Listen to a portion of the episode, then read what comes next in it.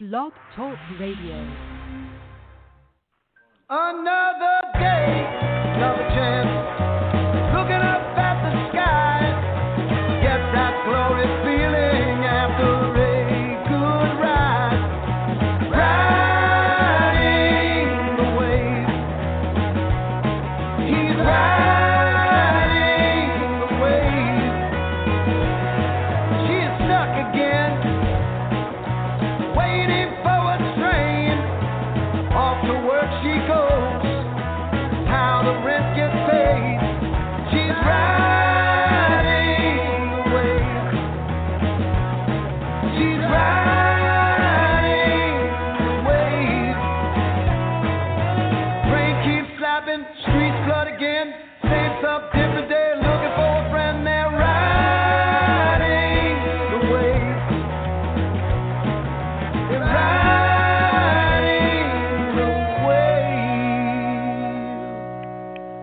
Well, good morning, everybody, and welcome back to Riding the Wave. I'm Mark Healey, the host of the podcast and the editor in chief of the Wave newspaper, Rockaway's newspaper since 1893. We've got a, unfortunately, a, a very special show today. Uh, we really wanted to, you know, start the process of really starting to um, not only recognize that we're in a crisis, but also create a situation where we are getting uh, the most up-to-date information. So today we'll, we we will be speaking with the CEO and uh, Chief Medical Officer of the Joseph P. Addabbo Health Center, Dr. Miriam Vega and Dr. Veronica Wiltshire. And they'll be joining us in a couple of uh, seconds here. But uh, I just wanted to say that the reason I wanted to do this podcast is that, you know, I'm an old school newspaper guy.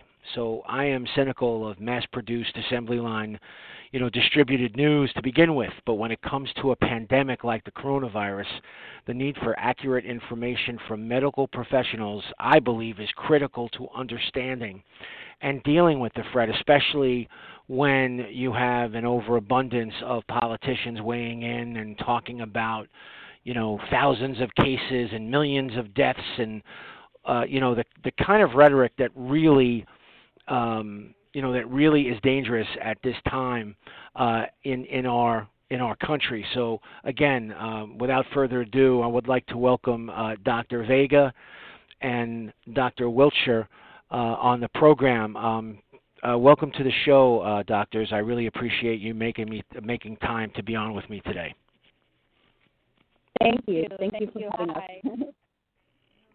Good afternoon. So let let me start with uh, Dr. Vega. Um, you know, when we when we touched base earlier in the week, you know, so much has changed since then with coronavirus and what is going on with the state and the city's reaction. So, um, as we stand right now, uh, what what is uh, the Addabbo Health Center? Uh, want, what's the main message that you want to get out to folks in Rockaway?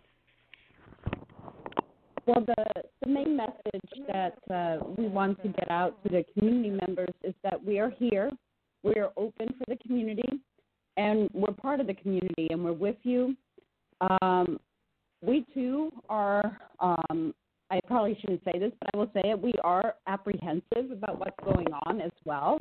Um, but we are committed to continuing to provide the services that the community needs and um, we're doing everything possible to provide services in a safe environment as well. So we're practicing social distancing within the clinic itself, and we're also implementing new innovative strategies such as telehealth, where we can see patients remotely. They can stay in their houses and still receive care. So, Dr. Wiltshire, um, I, I, I believe your background is in pediatrics, or at least that's where it started. Is that correct? Yeah, so I'm a pediatrician, and um, uh, back in July of last year, I became a chief medical officer. So I still do see patients every Friday. So, so my question is that you know, I get a lot of questions from folks, and they say, well, you know, now that you know, I, I know that they're saying that the at-risk, or at least the the majority of the at-risk patient, is the uh, patient that's over 65 that might have other underlying issues. But we're also hearing cases of young children uh, having the virus. So when parents ask me, uh, Mark, what am I supposed to do now that my kids are home? How can I, you know, how can I recognize or how can I figure out whether or not they might be, you know, the need to be tested? Right. So, so the thing is, we are so limited with the test. We're testing only high risk people. So we're following the CDC guidelines, and um, part of the guideline includes um, people who have underlying conditions, chronic conditions, or who had a history of um, recent travel, right? So we'll have patients who, say for instance, have runny nose or cold or cough or fever. We, you know, it doesn't mean that they have to come to the clinic to get tested, right? So we would want those patients to stay at home, try to do Tylenol, fluids, rest, and if they're not getting, know that they're having these symptoms, and then we'll tell them, okay, well, once we have the test, uh, we don't, we're going to be getting some testing soon. They'll be able to come in and and um, and we'll be able to first test them for the flu, and um, once we know that they have the flu, then we don't have to worry about COVID. But if they're tested negative for the flu, then we would, you know, go ahead and give them a test. So not every cough or every cold symptoms is COVID, and we want to make sure that the patients who are more severe illnesses are the ones who um, we focus on getting tested. So people who have mild symptoms even though they might be concerned, we would like them to um, remain at home and try to do those measures, you know, um, Tylenol, fluids, and little cough syrup and so on at home. You know, I'm glad you brought that up uh, because uh, there is some thought, or at least there's been some reports that ibuprofen uh, is the worst thing to take uh, for if you're having any uh, symptoms that you might think that you're infected. Is that is that true, or is that something that is you know, kind of been well, overreported? I think you know, so it's because this virus, the coronavirus, you know, this particular one is very new to the entire world. You know, um, so we're still learning a lot of things, but um, we still have to take heed, right? So we're listening to the different we're listening to the different reports. We don't want to just turn a blind eye. So some of the reports that have been coming out from uh, France and different places have been showing that uh, people who were given ibuprofen, ibuprofen, which is Motrin, um, they have been experiencing more severe forms of um, coronavirus infection. So, as a matter of fact, I just sent it out to my uh, providers to let them know to not use that, even though it's not a proven thing yet. We're just making sure that we um, err on the side of caution. Um, ibuprofen is an anti-inflammatory, so they're saying maybe by this, by us giving that to patients, it might suppress um, that system and cause the virus. We don't have much information on this virus, so we're all learning from each other. So if you know this is not something that would hurt us because we have Tylenol that we can use in the meantime, you know. So instead of just doing using this that we're not sure of, the safest thing I would right. rather is for us to use uh, the Tylenol just to be on the safe side. Sure. Um, you know, again, we're speaking with Dr. Miriam Vega and Dr. Veronica Wiltshire from the Addabbo, Joseph P. Addabbo Family Health Center, uh, who have made the time to be with us today. And again, I want to apologize to our listeners. Uh, our uh, we're having some tech issues because you know we had to do this remotely. We weren't able to. You know, we're trying to follow the rules. Not that I like to be a rule follower, but you know now it's kind of critical to be someone who follows the rules. So, Dr. Vega. I want to touch on something that uh, somebody brought up to me recently, and that is that how do you as the i mean this is brand new for you you know you've only been the ceo uh, when we did a, a sit down interview with you a few months ago. So you know this is kind of uh, baptism by fire to you know to use a, a an often used cliche for you. How do you balance doing the job of taking care of people uh, that have real illnesses outside of covid 19 um, how, how do you balance that as the CEO of the Addabbo Family Health Center, uh, where these curf- you know these these these quarantines are in place, these different uh, rules are in place? How do you balance get making sure that people are taken care of uh, with these restrictions? Um, you know, it's a it's a fine line we're walking, right? Um, all of us, and um, in our communities, we know that individuals um, have a lot of other chronic health conditions outside, right, of coronavirus, and you know, a lot of um, members of the community have heart disease, have diabetes, um, you know, suffer from obesity, and as a matter of fact, you know, early on of the five deaths in New York City from coronavirus, two of them um, had an underlying health condition of diabetes.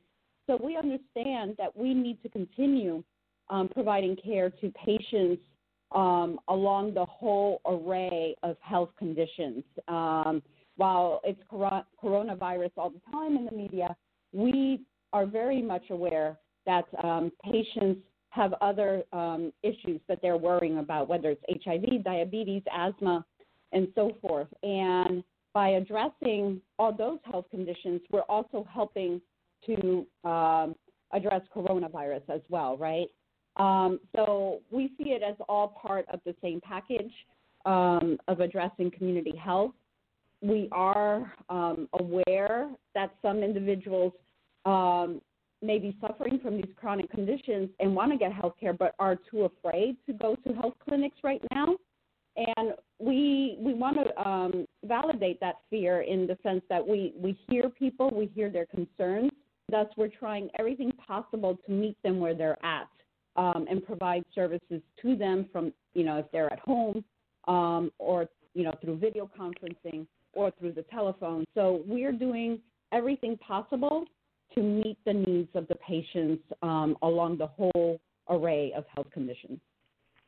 Right. And if Mark, I can jump in and just um, expand on what Dr. Vega is saying, we actually uh, set up telemedicine services for that very reason because we want to make sure that patients who are chronic diabetics and chronic hypertensive continue to get the care that they need, right? So, and at the same time, we don't want them to have to worry about coming um, out of the house and getting uh, exposed. So, we want them to utilize the service, call the center, and they'll be actually able to to have a conversation, a video conversation with their provider, and and still get their medicine or their questions answered and so on. So we don't have to stop any care through this whole process. Thanks, thanks to um, telemedicine. Great, great. Um, and, and, I want to follow up question with you, Dr. Wiltshire, uh, from a couple of questions that we got. It's a two part question uh, from one of our readers. Um, a, what symptoms should cause someone to go get tested? And B, uh, do you need an appointment to be tested? And are there, you know, does Addabbo provide, uh, you know, those those appointments? And is, are there any other places that people can go to if they don't have an appointment. Mhm. So I mean, thankfully, more of the private labs are able to get tests. So um, we are actually going to start doing what we call a walkthrough version for testing. Um, the plan is by next week to open up um, uh, some tents in our parking lot so patients can come and right. get tested um, but they'll have to have an appointment, right? So we'll okay. uh, they, they'll be able to call the center and get set up for an appointment and get tested there.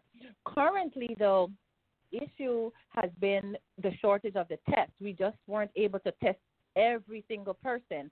So the tests were given to people who had severe, um, who have severe illnesses, those who are hospitalized, and those who are at high risk. So if there's a person who has multiple underlying conditions and they're presented with fever, cough, shortness of breath, that person would be someone who gets the test. Or if someone was exposed to someone known to have had the coronavirus and then now they start to have fever or they start to have a cough or sore throat, that person is going to get a test. Right? So, say for instance, um, we have Susie who comes to the clinic and say, well, you know, my my husband was tested for the coronavirus and it's positive, if Susie isn't having any symptoms, most likely Susie currently isn't going to get a test. She's going to be told to go home and um, try Right. to quarantine Right. yourself and monitor for symptoms. If you start to develop symptoms, you you know you you can now call the doctor and you can get a test. Uh, definitely, if you have shortness of breath, you'll go straight to the ER. But that was because Right. we had a shortage of tests. Um, now that more tests are becoming available, we want to make sure that we test as many people as possible. That way, um, we can help to decrease the spread of this virus. Because if someone know that they have the virus, then they would, you know, most likely behave differently and try to isolate themselves. But because we didn't have enough, we couldn't just test all the mild symptoms. But soon we'll be able to do that, and that way we will be able to decrease the spread of the virus by making sure people isolate themselves if they're positive. The whole problem with this um, issue, a lot of people are going around and they don't know if they have the virus. And the thing is, you're transmitting it to others.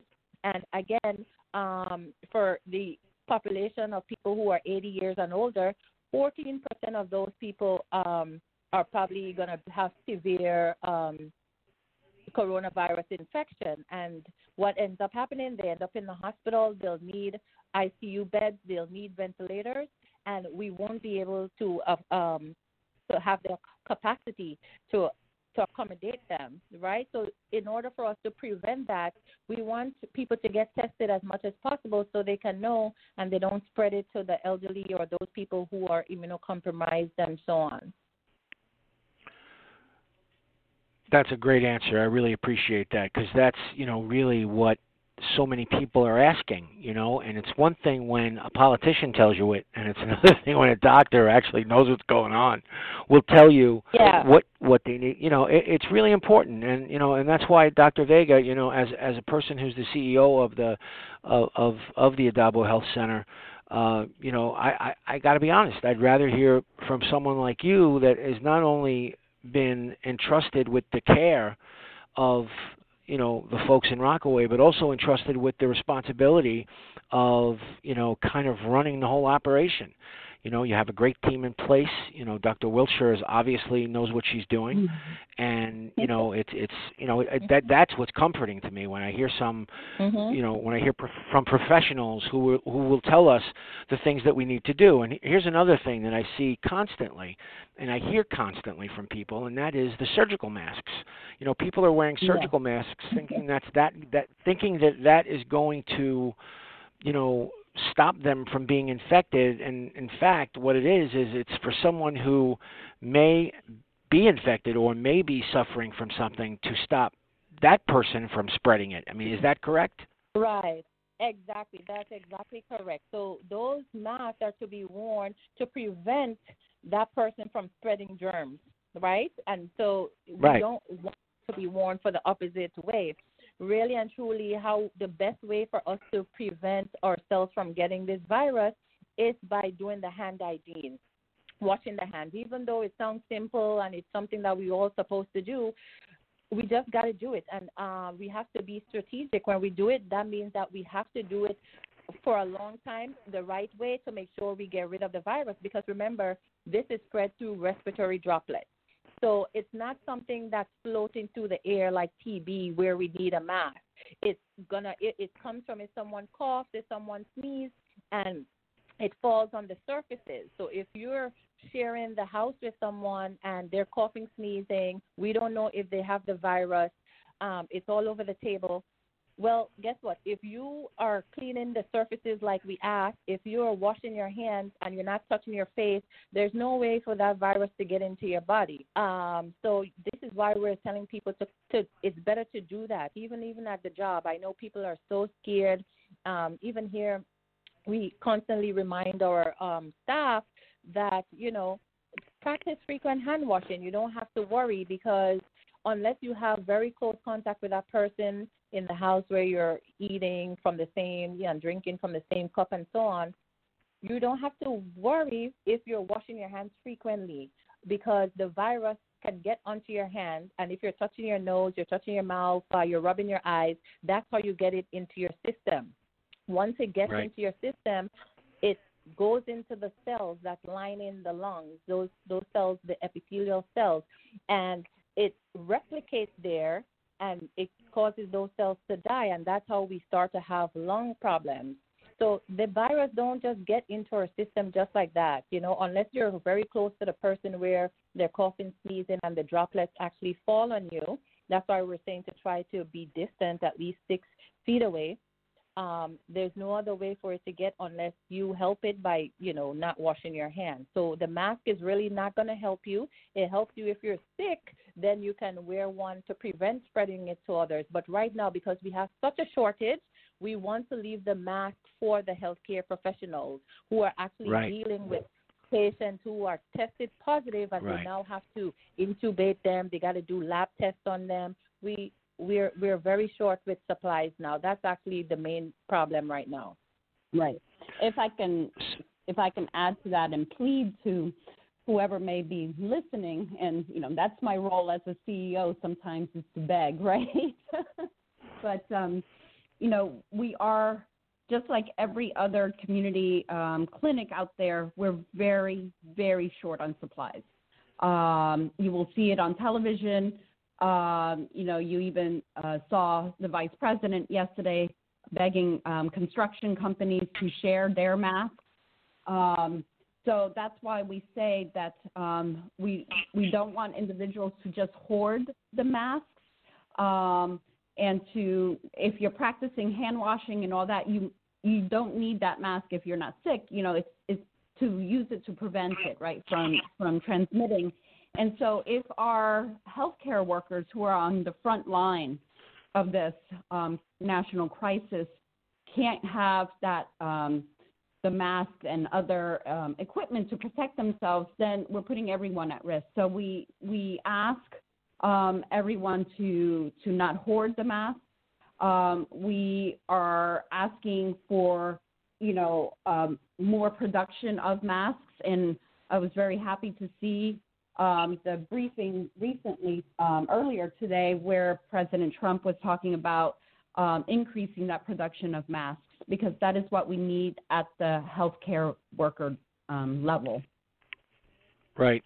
And what about um, you know, uh I know that you know they they sometimes they really don't get along and and you know uh, when the governor of the state is saying he's not going to issue a shelter at shelter in place order and, and the mayor uh, and you know because his wife suggested that you know maybe Mayor De Blasio's wife suggested that we should do it, and I know that there's a couple of other politicians that are promoting the shelter-in-place idea. You know, Governor Cuomo this morning said he's not going to do it because he thinks that it'll cause more panic than really help. You know, uh, stop the spread of the pandemic. I mean, it might be a difficult question for you to ask, Dr. Vega, but um, how do you feel about um, what the governor said? I mean, do you think that um, do you think that uh, it would cause more harm than good to issue that order? Um, I mean, I'm, I'm not a politician, but um, you know, we we've seen the shelter-in-place order in San Francisco, and we've definitely seen Right. people still going out to the streets, but there's definitely less individuals doing it, and I don't think they have mass panic in San Francisco. Um, I may be wrong. I'm not out there right now, but I did live there a long time ago. Um, and I think for for here, you know, if we look at what what has happened around the world, um, you know, Hong Kong, um, South Korea um, had very different tactics than from Italy, right, and and France, and now they're doing this shelter in place, extreme shelter in place over there, because you have to at some point just flatten that curve and give the healthcare system time to be able to attend to those who are currently ill. If we um, recall, when individuals get tested, it takes um, several days to get the results back. So the numbers that we have today, we know they're not accurate because we're still waiting from the test from two days ago. So if we can, you know, get individuals to um, work remotely, stay indoors, practice social distancing, we can give other people, um, those who are vulnerable, um, a chance. Um, so, do I fall in in De Blasio versus Cuomo camp? No, um, neither one, because I think they will eventually get it together, and um, I I can foresee that um, perhaps Cuomo wants a tri-state area shelter in place I I, I could see that as a possibility. Um, but we'll we'll see. But I, I do think we need to try um, to mitigate this as much as possible and use all tools at our disposal. Is, And I is there anything that we haven't? problem- Oh, oh, go right ahead. Go right ahead, Dr. No, Wiltshire. Go ahead. No, no, no. Sorry, I was gonna say that I think part of the problem was because we were so behind on the testing, right? That I think Right. there are so many people walking around who are actually um, positive right now, and we don't know. And because we can't test Right. anyone, this is really the problem. So if we're able to have them do the shelter in place and you know have people stay indoors um, and away from gatherings and so on, it would help. That way, it slow the spread, and we don't have this massive amount of people who need um, care um, all of a sudden. Because I think from statistics, it shows that one in every six patients who test positive for this disease have a severe illness right? And um, so our Right. healthcare system is going to get overwhelmed. Remember, we still have flu that's running rampant. We still have people who have heart disease that need their care in the ICU and so on. So it becomes too much. So it's like everything um, is going on at the same time. So I think because we were so short with the testing to begin with, now it's worse for us, you know? So Right. No, I, I, I totally understand. And I, I really, uh, again, I know that you're both incredibly busy, and I really wanted to thank you for sharing uh, some time with us today to let people know, you know, what's going on with the Addabbo Center as it as it relates to COVID-19. And um, what's the what's the number to call when people have questions, uh, especially with the, the the tents that you'll be setting up to set appointments? What number should they call to set up an appointment or to communicate uh, with you folks? Yeah, so the number is seven one eight nine four five seven one five zero, and it's gonna give um, them a prompt. Um, thinking it's gonna say to press star eight or something like that to schedule a, a telemedicine visit. But if the prompt, once you call that number, they would follow the prompt, and it would let them know. But also to visit our website. We're going to have updated information there, www.addabbo, that's A-D-D-A-B-B-O dot org. And to follow us on Facebook and Instagram uh, because we're going to be having con- and Twitter. Yes, Dr. Vega is the master of Twitter, so you guys should all follow her. Dr. Vega, tell them your Twitter han- handle. What is it? I don't know. I don't know. No, it's Miriam Y Vega. hmm Yeah. So Great, no, because great. you're Well, sharing I- good information that the public needs to hear. You know. Absolutely. I totally agree. And again, I want to thank you uh, both, and I wish you the best of health and safety for you and your families. And thank you for doing what you do and, and keeping us safe. And uh, we will certainly, uh, you know, keep watching and, and listening uh, to what folks like you have to say. Thanks again so much for joining us. Thank, Thank you, and you and, and best wishes to you and your family as well. Thank you so much. Thank Stay you so safe. much. Watch- And that was that was that was Dr.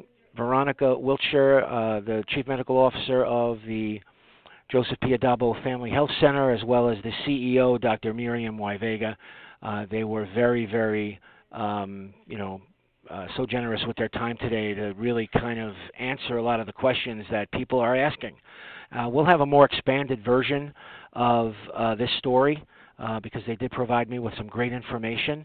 Uh, so I'll be put putting together a story uh, for our paper on Friday.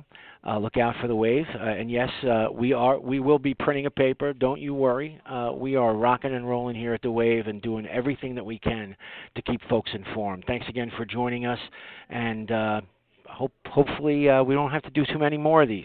But we will be in the process of putting together these types of podca- podcasts to keep folks uh, informed. Thanks again for riding the wave, everybody. Stay safe, stay close, and take care of your families.